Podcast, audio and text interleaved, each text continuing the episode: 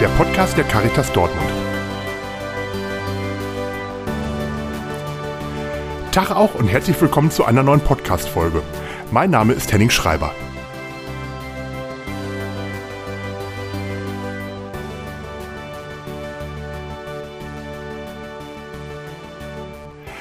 Die Jahreskampagne der Caritas 2024 widmet sich dem Thema Frieden. Frieden beginnt bei mir, so das Motto. Ist Frieden möglich? Was sind die politischen und oder religiösen Dimensionen von Krieg oder Frieden? Darüber spreche ich in dieser Folge mit dem Journalisten und Publizisten Andreas Zumach. Andreas Zumach war rund 30 Jahre Korrespondent der Taz bei den Vereinten Nationen. Zuvor hat er für die Aktion Sühnezeichen Friedensdienste als Referent gearbeitet. Im Oktober 1981 hat er die Friedensdemonstration im Bonner Hofgarten mitorganisiert. Außerdem war er Sprecher des Koordinationsausschusses der bundesweiten Friedensbewegung. Wenn sich also jemand mit dem Thema Frieden auskennt, dann ist es mein heutiger Gast Andreas Zumach. Herr Zumach, der erste bekannte Krieg hat ja vermutlich vor 5500 Jahren stattgefunden. Im heutigen syrisch-irakischen Grenzgebiet wurde die Stadt Hamukar zerstört. Seitdem gibt es immer irgendwo Kriege, bis heute. Können wir Menschen nicht in Frieden leben? Wir können das, wenn die Grundbedürfnisse aller Menschen so befriedigt wären, wie das zumindest bei uns in den reichen Staaten Nordeuropas und Nordamerikas der Fall ist. Also Essen, Trinken, saubere Toiletten, Gesundheitssystem, Dach überm Kopf. Solange das nicht der Fall ist, gibt es immer wieder Auseinandersetzungen um Ressourcen, die eben viele Menschen nicht haben. Und diese Auseinandersetzungen führen leid immer wieder zu Kriegen. Was sind denn sonst noch die Hauptursachen, warum Menschen nicht in Frieden leben können? Also ich bleibe dabei, dass Streit um Ressourcen, das kann Feuerholz gewesen sein, bebaubares äh, landwirtschaftliche Fläche, bestimmte Rohstoffe, die zu Ende gehen oder knapper werden in einer bestimmten Region, äh, immer die Hauptursache ist. Aber wir erleben, dass das dann überhöht wird, dass zum Beispiel behauptet wird, weil ich Muslime bin und du bist Christ oder ich bin katholisch und du bist evangelisch oder weil ich serbisch-orthodox bin, wie damals in Jugoslawien und du bist Muslim, kann ich mit dir nicht mehr zusammenleben. Das ist aber eine Überhöhung. Im Grunde ging es auch da immer um Ressourcenkonflikte um die Frage, wer hat die höheren Kader in der Polizei, in der Armee, also Privilegien. Aber um davon abzulenken, hat man dann plötzlich gesagt, ich kann mit dir nicht mehr, weil du eine andere Religion hast. Und dann gibt's natürlich noch, ich sag mal, äh, nationalistische Eitelkeiten. Wenn also die Führung in Peking tatsächlich meint, Taiwan muss wieder heim ins Reich, dann sind das keine harten ökonomischen Interessen, sondern das ist eine Ideologie vom geeinten China, äh, die sich möglicherweise im schlimmsten Fall durchsetzt durchsetzt gegen alle besser verstandenen ökonomischen Interessen. Das heißt ja im Grunde genommen, dass Ideologien oder Religionen aber eigentlich immer nur vorgeschoben sind, oder?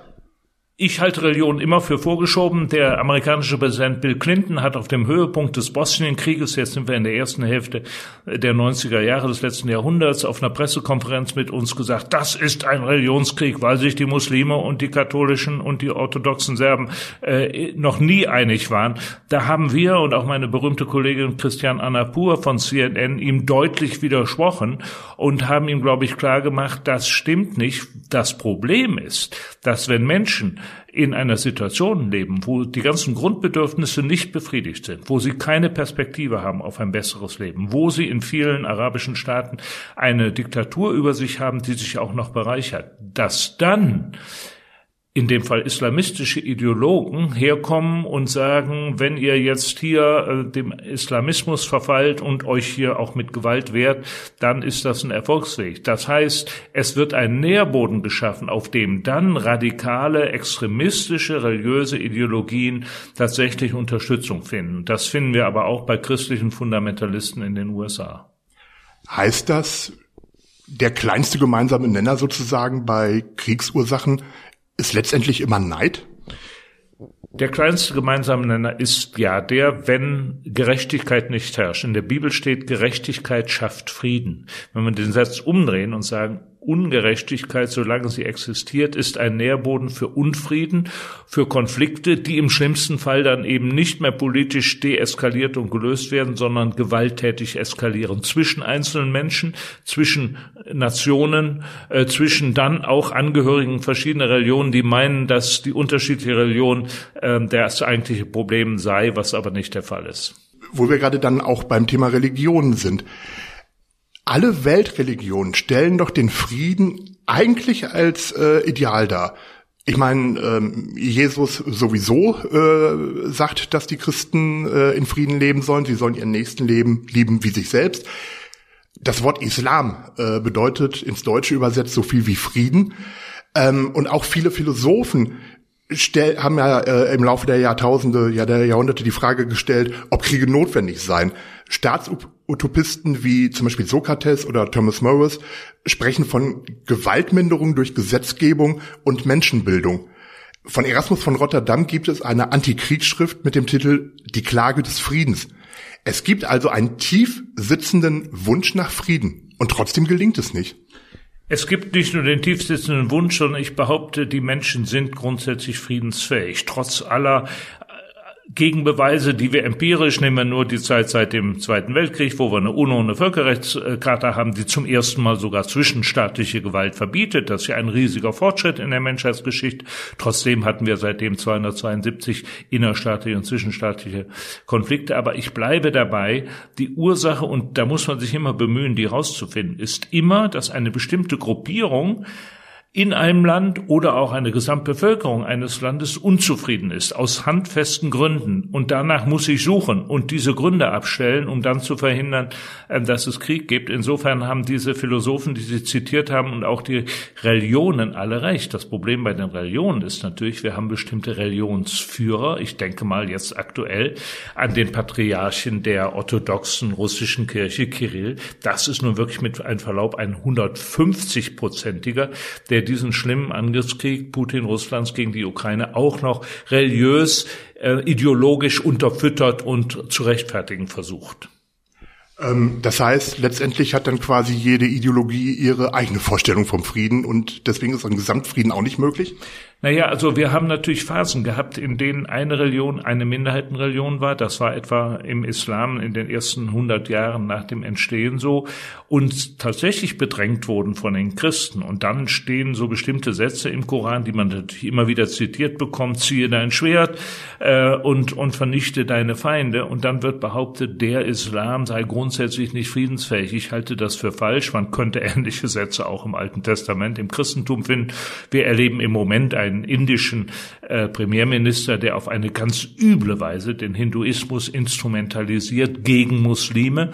Äh, das ist auch im Widerspruch zum Urcharakter des Hinduismus und auch des Buddhismus. Also das sind alles missbräuchliche Instrumentalisierungen der Religion durch politische oder militärische Machthaber. Sie waren viele Jahre Korrespondent bei den Vereinten Nationen. Die UNO wurde ja ursprünglich auch mal gegründet, um Kriege zu verhindern.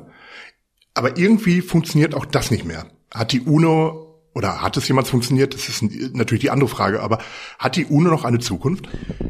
Es gibt überhaupt keine Alternative. Und bei aller berechtigten und notwendigen Kritik an bestimmten Strukturen, an bestimmten Versagen, auch an bestimmten wichtigen Leuten, die versagt haben in diesen jetzt fast 80 Jahren UNO, äh, es ist das kleinere Übel, dass wir überhaupt eine Organisation haben, erstens, in der sich alle Mitgliedstaaten zumindest in der UNO-Charta auf die zwischenstaatliche Gewaltverbote geeinigt haben, die zweitens dafür sorgt, durch ihre humanitären Organisationen, dass die Überlebenden von Kriegen, aber auch von Natur Naturkatastrophen versorgt werden und eine Reihe von Kriegen auch doch verhindert wurden, auch atomare Kriege, die wir sonst im Kalten Krieg gehabt hätten.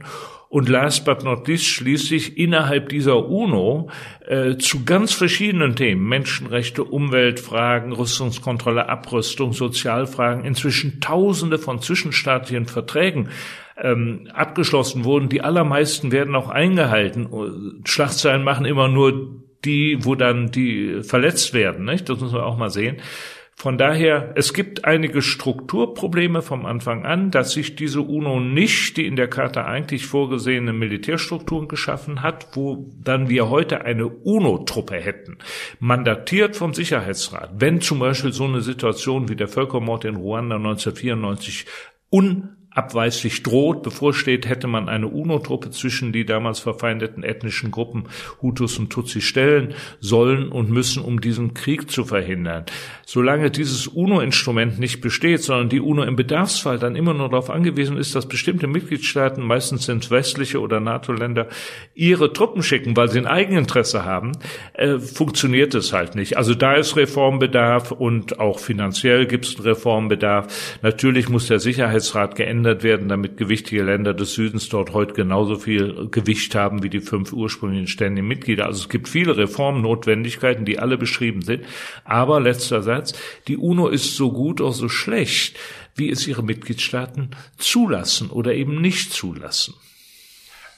Das heißt, man bräuchte also nicht nur die ich sage mal, uns allen bekannten UNO-Blauhelm-Soldaten, sondern man bräuchte quasi Soldaten mit einem oder man bräuchte Blauhelme mit einem erweiterten Mandat. Also man braucht Blauhelme erst eine UNO-Truppe, wo nicht ein Bundeswehrkontingent oder eine amerikanische Brigade oder auch eine chinesische äh, dann hinkommen, sondern Sie und ich als individuelle Staatsbürger Deutschlands mit Brasilianern, mit Japanern, mit Bangladeschis, die, und wir werden alle nach gemeinsamen Kriterien ausgebildet und es muss klar sein, äh, zu welchen Zwecken wir eingesetzt werden, muss ganz klar definiert sein, also zur Verhinderung oder Beendigung der vier sogenannten Kernverbrechen. Das ist Völkermord, Angriffskrieg, Verbrechen gegen die Menschheit und Menschenrechtsverbrechen. Es muss klar sein, wer das Mandat beschließt. Im Idealfall nicht der Sicherheitsrat alleine, sondern eine qualifizierte Mehrheit der UNO-Generalversammlung, damit ein solcher Einsatz dann auch eine möglichst breite Legitimationsbasis hat. Eine solche Truppe wäre eben auch schnell einsetzbar und es hängt dann nicht davon ab, ob in einem konkreten Fall ausreichend Interessen bei einzelnen Mitgliedstaaten besteht oder nicht, sich da zu engagieren. Aber das scheitert dann wahrscheinlich, sage ich mal, an den großen Mitspielern in Anführungsstrichen wie den USA, wie China, wie Russland letztendlich auch, weil die halt lieber äh, selbst kontrollieren wollen, wo sie eingreifen, oder? Das ist jetzt seit 80 Jahren der Fall, dass diese fünf, die damals in der UNO-Charta den Status des ständigen Mitglieds im Sicherheitsrat bekamen, mit dem Vetorecht und dann in den 60er Jahren durch das Abkommen zur Nichtverbreitung von Atomwaffen sich auch noch den Status gesichert haben, die einzigen sogenannten legitimen Atomwaffenmächte zu sein. Diese fünf sind überhaupt nicht bereit zu irgendeiner Reform, irgendeiner Veränderung. Und da ist der Unwille in Paris, in Washington, in London genauso groß wie in Peking oder in Moskau. Aber eigentlich bedeutet das doch, ähm, Frieden schaffen ohne Waffen geht nicht. Dem würde ich schärfstens widersprechen. Erstens, seit Beginn des russischen Krieges gegen die Ukraine ist ja behauptet worden, vielfach bei uns von Politikerinnen, aber auch Journalistenkollegen, Frieden schaffen ohne Waffen gehöre jetzt endgültig auf den Müllhaufen der Geschichte. Wer das sagt, hat nie verstanden, was Frieden schaffen ohne Waffen meint. Und ich weiß es, weil ich war dabei, als dieser Spruch irgendwo auf der Autobahn zwischen Karlsruhe und Stuttgart 1977 erfunden wurde von dem damaligen Landesgeschäftsführer der Deutschen Friedensgesellschaft in Karlsruhe. Das war der Uli Thiel. Frieden schaffen ohne Waffen meinte immer viel mehr, als dass wir in einer konkreten Situation, wo eine Seite bereits zu den Waffen gegriffen hat, also aktuell Putin Russland, dann nicht selber äh, dagegen militärisch vorgehen, beziehungsweise an den Angegriffenen, also hier in die Ukraine, keine Waffen liefern. Frieden schaffen ohne Waffen meinte immer, dass wir endlich national in Deutschland, aber auch auf der Ebene der EU und der gesamteuropäischen Organisation für Sicherheit und Zusammenarbeit in Europa und auf der Ebene der UNO uns all die zivilen Instrumente, Fähigkeiten und Ressourcen schaffen, um mit Konflikten rechtzeitig umzugehen, sie rechtzeitig zu erkennen, rechtzeitig zivile, politische, diplomatische, wirtschaftliche Mittel einsetzen, um sie zu deeskalieren, zu verhindern, dass sie überhaupt auf die Gewalt, auf die Kriegsebene eskalieren. Und wenn das doch passiert ist, mit zivilen Mitteln die Kriege beenden, die Lösung und Überwindung der Ursachen und dann ganz wichtig natürlich die Versöhnung innerstaatlich oder zwischen verfeindeten Völkern. Das meint Frieden schaffen ohne Waffen. Und bis heute haben wir uns diese Fähigkeiten nicht hergestellt. Das ist immer noch ein Tröpfchen auf dem heißen Stein verglichen mit dem, was an Geld und anderen Ressourcen in den militärischen Bereich geht. Das sieht man ja gerade auch wieder ganz aktuell. Wir haben in Europa ja eigentlich gedacht, dass wir die Zeiten, in denen ein Land das Nachbarland überfällt, ja äh, eigentlich überwunden hätten, dass diese Zeiten vorbei sind. Seit Putins Angriff auf die Ukraine wissen wir, dass das nicht so ist. Wie konnte es trotzdem so weit kommen? Also erstmal muss man auch hier daran erinnern, ähm, wenn behauptet wurde seit Beginn dieses Krieges, das sei das erste Mal, dass in Europa nach Ende des Kalten Krieges, also nach 1989, militärische Gewalt eingesetzt würde mit dem Ziel, Grenzen zu verändern, das stimmt natürlich nicht. Diese Pandora-Büchse hat leider die NATO geöffnet mit ihrem völkerrechtswidrigen Luftkrieg gegen Serbien 1999. Ich will damit den Charakter dieser beiden Kriege nicht auf eine Stufe stellen. Da gibt's große Unterschiede. Aber es ist natürlich schlimm, dass diese Büchse jetzt noch weiter geöffnet worden ist durch Putin Russlands Angriffskrieg. Ich glaube zusätzlich zu dem, was wir bereits gesagt haben über die Grundbedürfnisse von Menschen, die erfüllt sein müssen, Gerechtigkeit, damit es nicht zu Konflikten kommt, gibt es auch sowas wie legitime Sicherheitsinteressen von Staaten. Ich habe mich mit diesem Begriff zu Zeiten des Kalten Krieges immer sehr schwer getan, weil damit ja auch immer mitgemeint war, zur Durchsetzung und Wahrung dieser legitimen Sicherheitsinteressen darf ich auch Militär vorhalten, damit drohen und es notfalls einsetzen. Das fiel mir als Pazifist immer schwer. Nur wenn die eine Seite nach wie vor legitime Sicherheitsen reklamiert und große militärische Potenziale vorhält, und das tut die NATO, auch seit Ende des Kalten Krieges, kann man der anderen Seite, in dem Fall Russland, das nicht verwehren.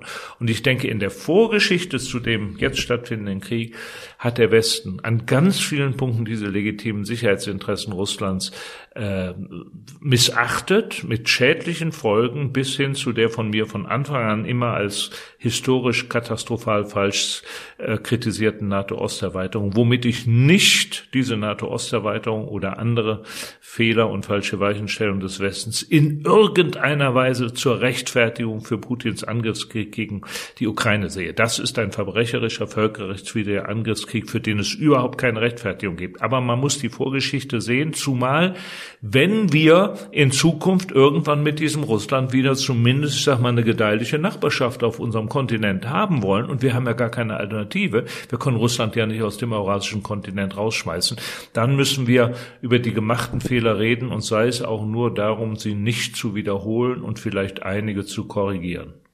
Lauert die Gefahr eines solchen Überfalls beziehungsweise Angriffskrieges derzeit auch noch ähm, anderswo? Wenn Sie über Europa meinen, nein. Ich glaube, da ist meine fundamentale Meinungsunterschied mit vielen anderen, die im Moment über diesen Krieg reden. Bei aller scharfen Kritik des Krieges, ich habe auch die völkerrechtswidrige Annexion der Krim 2014 vom ersten Tag an schärfstens kritisiert, auch Vorschläge gemacht, wie man das vielleicht durch eine neue, aber von der UNO überwachte Abstimmung lösen könnte, diesen Konflikt.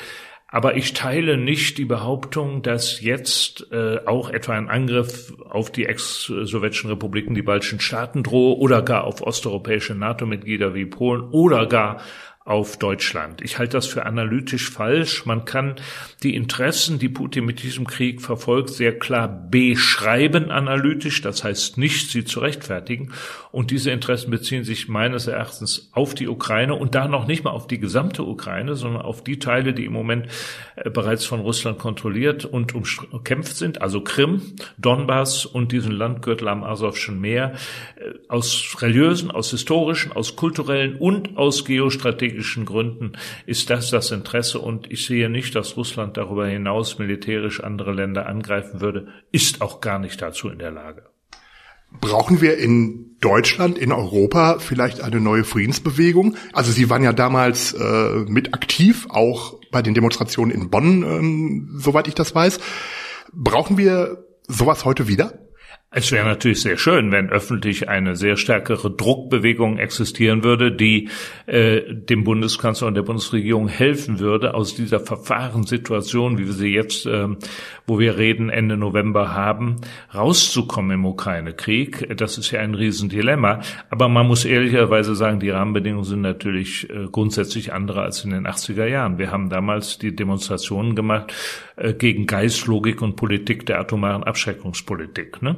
die sowohl äh, im Westen eskaliert, aber auch von der Sowjetunion eskaliert betrieben wurde mit immer neueren, immer gefährlicheren, immer destabilisierenderen Atomwaffen. Ähm, das war der wesentliche Antrieb für die Friedensbewegung, wobei es auch andere Themen gab, wie die Rüstungsexporte. Dieser Krieg, der Ukraine-Krieg, ist natürlich eine neue Situation, gar keine Frage. Und wirft äh, andere Dilemmata auf und macht es auch schwieriger. Und dazu kommt Folgendes. Die heutige Generation bis, sagen wir mal, maximal 25, 28, für die ist dieser Krieg der erste, den sie in ihrem Leben überhaupt bewusst erleben. Wenn ich in Schulklassen bin, was ich häufig mache und rede über den Vietnamkrieg, keine Ahnung. Die Golfkriege der 80er Jahre, keine Ahnung. Die jugoslawischen Zerfallskriege der 90er, keine Ahnung. Den britisch-amerikanischen Angriffskrieg gegen Irak 2003, keine Ahnung. Die haben vielleicht mitgekriegt, dass 2021 dieser merkwürdige Afghanistan-Krieg zu Ende gegangen ist, aber das war's. Und es kommt ja auch in der Schule nicht vor, diese ganzen Kriege seit 1945. Also es ist keine Kritik an der jungen Generation. Aber weil sie eben auch gar keine Vorerfahrung haben, wie frühere Kriege dann auch durch Verhandlungen irgendwann zu Ende gebracht wurden, etwa Vietnamkrieg, äh, gibt es in dieser Alterskohorte ja bei allen seriösen Umfragen die allergrößte Zustimmung zu Waffenlieferungen, ne? während in der älteren Kohorte, also mein Alter 55 bis 90, die größte Ablehnung ist. Das ist genau umgekehrt wie in den 80er Jahren. Und da muss man drüber reden, wie man da die jungen Leute die aus Verzweiflung und Nichtwissen vom Bauch her sagen, ja, man muss doch jetzt hier Waffen liefern, es gibt doch keine andere Möglichkeit, wie man die wieder für Friedensarbeit gewinnen kann. Der Slogan der Jahreskampagne der Caritas lautet, Friede beginnt bei mir oder Frieden beginnt bei mir. Was kann ich denn tun oder was kann jeder Einzelne von uns tun, damit das auch funktioniert? Also ich gebe unumwunden zu, es ist schwieriger geworden. Es ist auch schwieriger geworden, weil alle heute so ein Smartphone haben oder fast alle, wo ja rund um die Uhr pausenlos irgendwelche Text- oder Bildbehauptungen aus der ganzen Welt auf einen einströmen, die behaupten, das und das ist da passiert, der und der hat das und das da gemacht. Und da sich noch zu orientieren und das nicht gleich, weil es vielleicht geile Bilder sind, weiter zu klicken, ne, mit an meine 1000 äh, Followers bei Twitter. Ich bin da nicht, aber ich weiß, wie es läuft. Und die klicken das auch weiter und nach fünf Stunden haben es 88.690 Leute und keiner hat mal die Frage gestellt, wo kommen diese Bilder und äh, Texte eigentlich her? Und noch weniger als keiner hat die Frage gestellt, gibt es eine zweite unabhängige Quelle? Also das eher eine Gesetz des seriösen Journalismus geht ja völlig den Bach runter.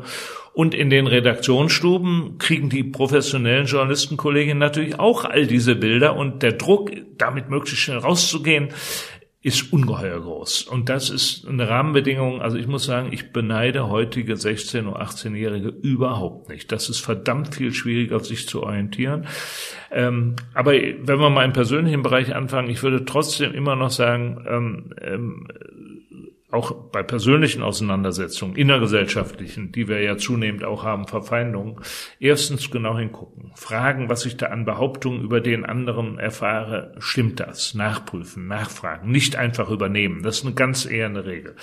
Äh, zweitens, mich nicht in Verfeindungen treiben lassen. Also zu sagen, weil der jetzt äh, Geflüchteter ist oder schwarz aussieht oder angeblich mehr Geld kriegt als ich, was meistens nicht stimmt, deswegen ist er mein Feind. Also auch all den äh, Feindbildern, die innergesellschaftlich natürlich vor allem die AfD und ihr Umfeld produziert, äh, nicht drauf reinfallen. Ich bin sogar der Meinung, dass wir im Vorfeld der Europawahlen, die ja am, am 9. Juni sind, eine Kampagne machen sollten in Deutschland, einfach Veranstaltung. Wir lesen gemeinsam das Wahlprogramm der AfD und dann eine Gewerkschafterin, die mal den Sozialteil vorliest und dann würden alle im Saal feststellen, das ist die asozialste, neoliberalste Partei, die übertrifft die FDP bei weitem.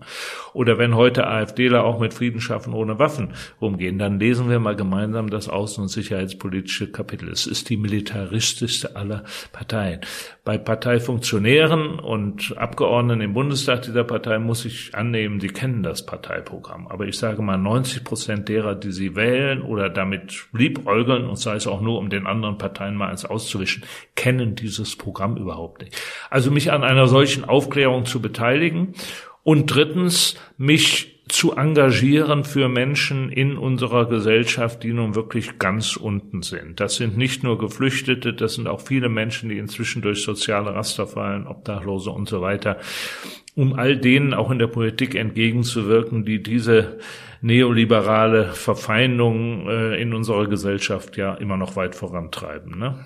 Also wenn wir zur Stunde, wo wir miteinander reden, äh, wie gesagt Mitte, äh, Ende November, Anfang Dezember, offen darüber geredet wird, das Bürgergeld nun wieder drastisch einzukürzen, äh, nur weil es eben diese Haushaltskrise gibt nach dem Karlsruher Urteil. Ne? Das meine ich da auch dann, sich dagegen zu stellen. Also zumindest was den dritten Punkt betrifft, kann ich ja sagen, dass die Caritas da diese Menschen natürlich auch nach Kräften unterstützt. Dafür sind wir ja auch da. Also ich muss sagen, wenn ich das wirklich, das ist jetzt keine Honig um den Mundschwererei, mir sind nicht nur die Caritas, sondern hier auch der Paritätische Wohlfahrtsverband die allerwichtigsten Akteure, was diese Frage in unserer Gesellschaft betrifft, seit vielen Jahren. Abschließend noch die Frage, Sie engagieren sich seit Jahrzehnten äh, für den Frieden oder für das Thema Frieden. Sind Sie noch Pazifist? Ich bin Pazifist, wobei ich, das habe das vorhin ja schon mal gesagt, schon sage, selbst wenn ich Pazifist bin und mich mit all meiner Kraft für die Schaffung ziviler Instrumente äh, zur Bearbeitung von Konflikten einsetze. Und das würde ich auch von allen Pazifisten verlangen, trotzdem seriöserweise nicht ausschließen kann, dass es etwa zu so einer Situation wie 94 in Ruanda kommt, wo nachweislich Völkermord unmittelbar bevorsteht, geplant war, die Macheten ausgegeben sind, die Propaganda und dann kann ich als Pazifist nicht einfach sagen, das interessiert mich nicht, dann soll sich andere drum kümmern. Ich finde, da muss man als Pazifist mitreden und deswegen plädiere ich für diese UNO-Truppe, werde dafür aber von anderen Pazifistinnen in unserem Lande kräftig gescholten. Vielen Dank für das Gespräch. Aber gerne.